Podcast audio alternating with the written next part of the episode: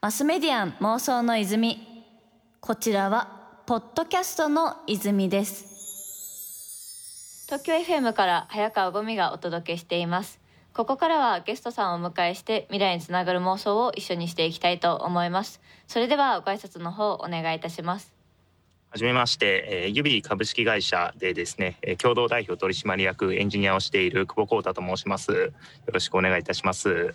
ろしくお願いいたします。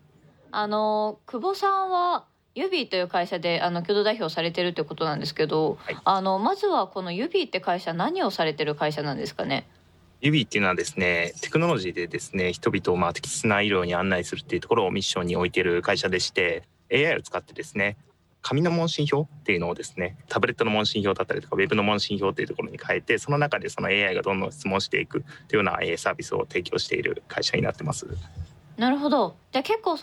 ある意味医療機関とユーザーさんの間をつなぐようなものっていうのを現在作られているということであってますでしょうか。はい、おっしゃる通りです。医療機関側に対してもサービスを提供していますし、一般の方に対してもサービスを提供しています。今までって医療機関に行ったら結構皆さん紙の問診票って取られると思うんですけども、普通紙の問診票だったら結構書くことって当たり前なんですけど、医学的知識ってそんないないので、自分の症状だけ書いて終わりとか、あとは個人情報書いたりとかそういう形で終わってしまうと思うんですけども、AI 問診指の場合ですね、それを大体ちょっと多いんですけど20問ぐらい質問をしていって、はい、で発熱って最初に患者さんが入力したら、それに対してその発熱っていつから出てきてるんですかとか、大体何度くらいですかとか、強くなったり弱くなったりしますかみたいな質問を繰り返していくんですけども、その裏側でAI がですね、病気を予測していると、もしかしてこの人発熱って言ってるけどインフルエンザかなとか、もしくは風邪かなみたいなとか、AI がですね、病気を予測しながら質問をどんどん変えていくというところで、AI 問診というサービス名で売っているという形ですね。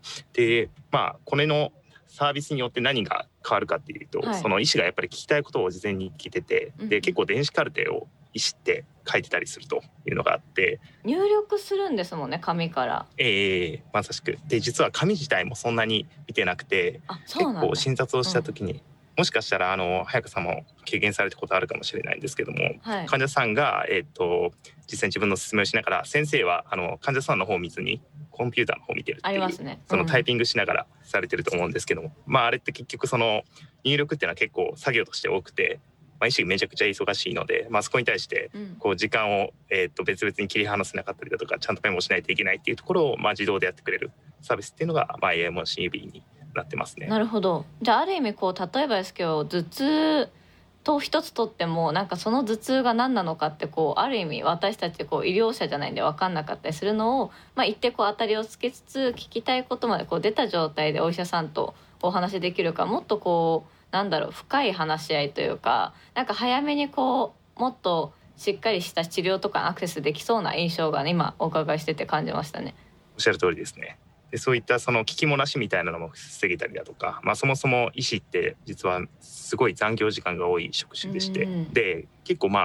仕事の中の割合としてもデスクワークとかが多かったりするんですけども、そういったところを削減できるっていうのが医療機関向けの AI 問診指っていうサービスになっています。なるほど。実際こういった形で医療をかける AI って部分で、どういった進化というか変化みたいなのが実際起きていて、ユビさんの場合だとどういったところが大きく、なんていうんですかね、お医者さん側からも感謝されている部分だったりするんですかね。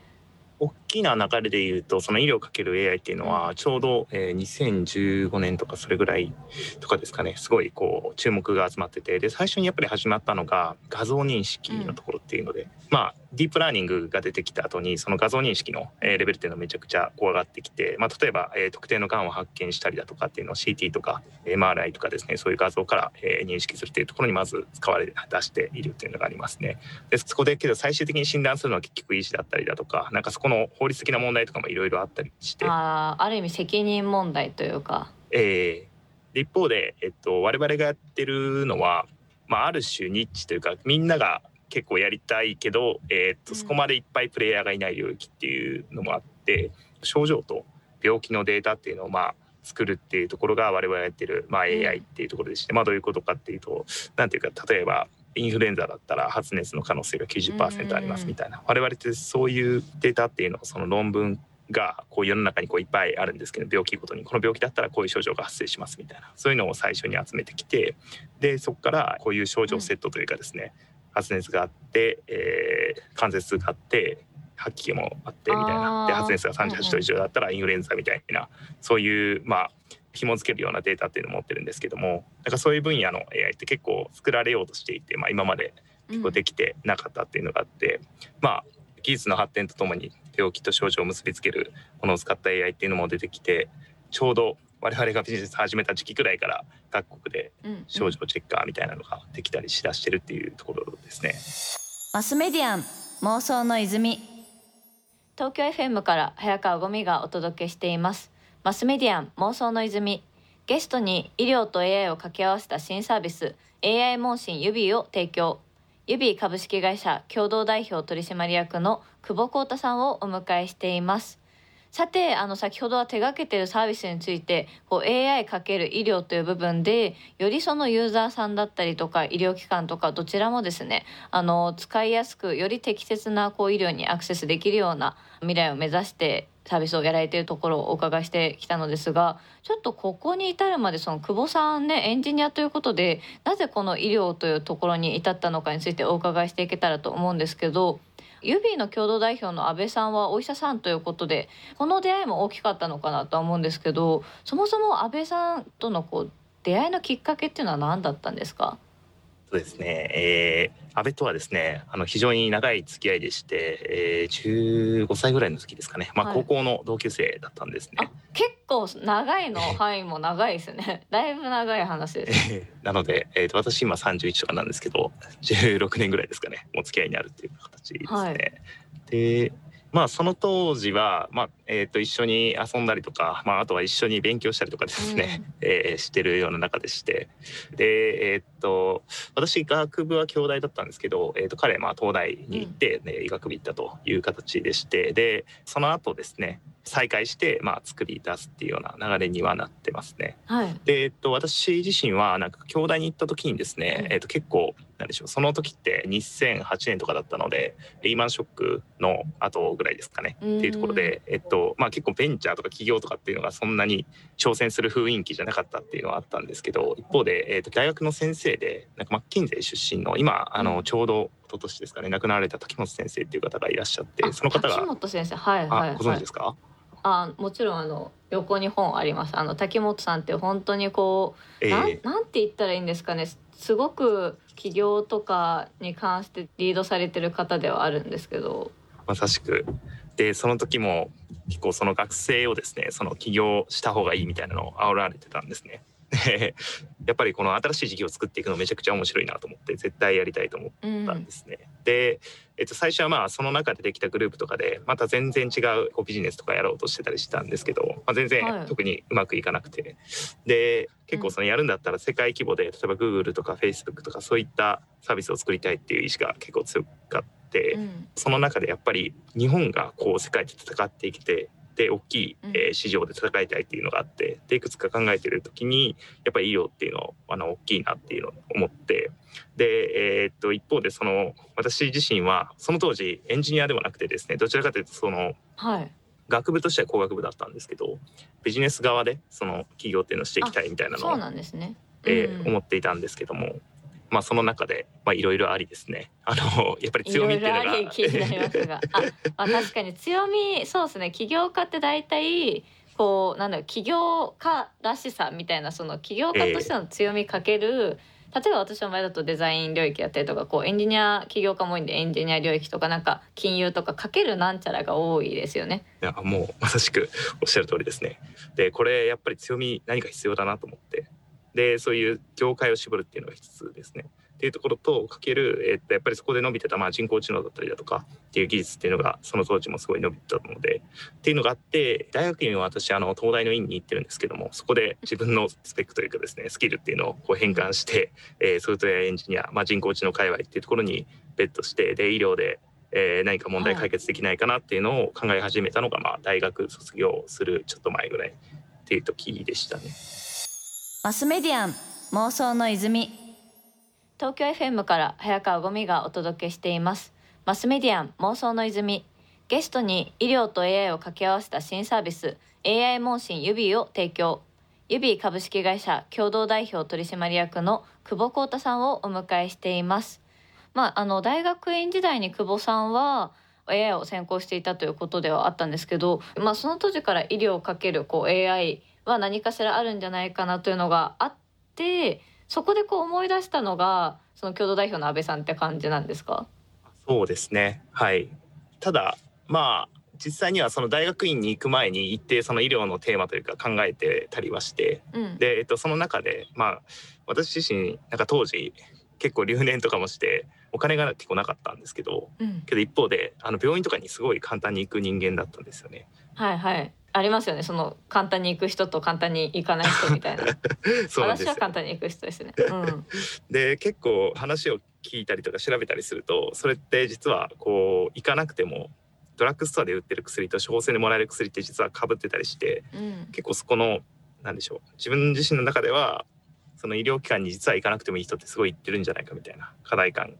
があって、これってもしかしたらみんな持ってるのかなみたいなところっていうのが何でしょう、それはどちらかというともう普通に思いつきでやってたんですけど、でその分野のところ、つまり症状から病気を調べたりだとかっていうところのその精度を磨いていくみたいな分野っていうのを調べてると、結構1970年ぐらいからやりだしてるということが分かって、で一方でその技術的問題だったりだとかデータソースの問題とかですね、いろんな問題で今までその達成できてなかった部分っていうのが見えてきて、でその中でさらに詳しい先生とかにいろいろ聞いたりだとか調べてみると、結構みんな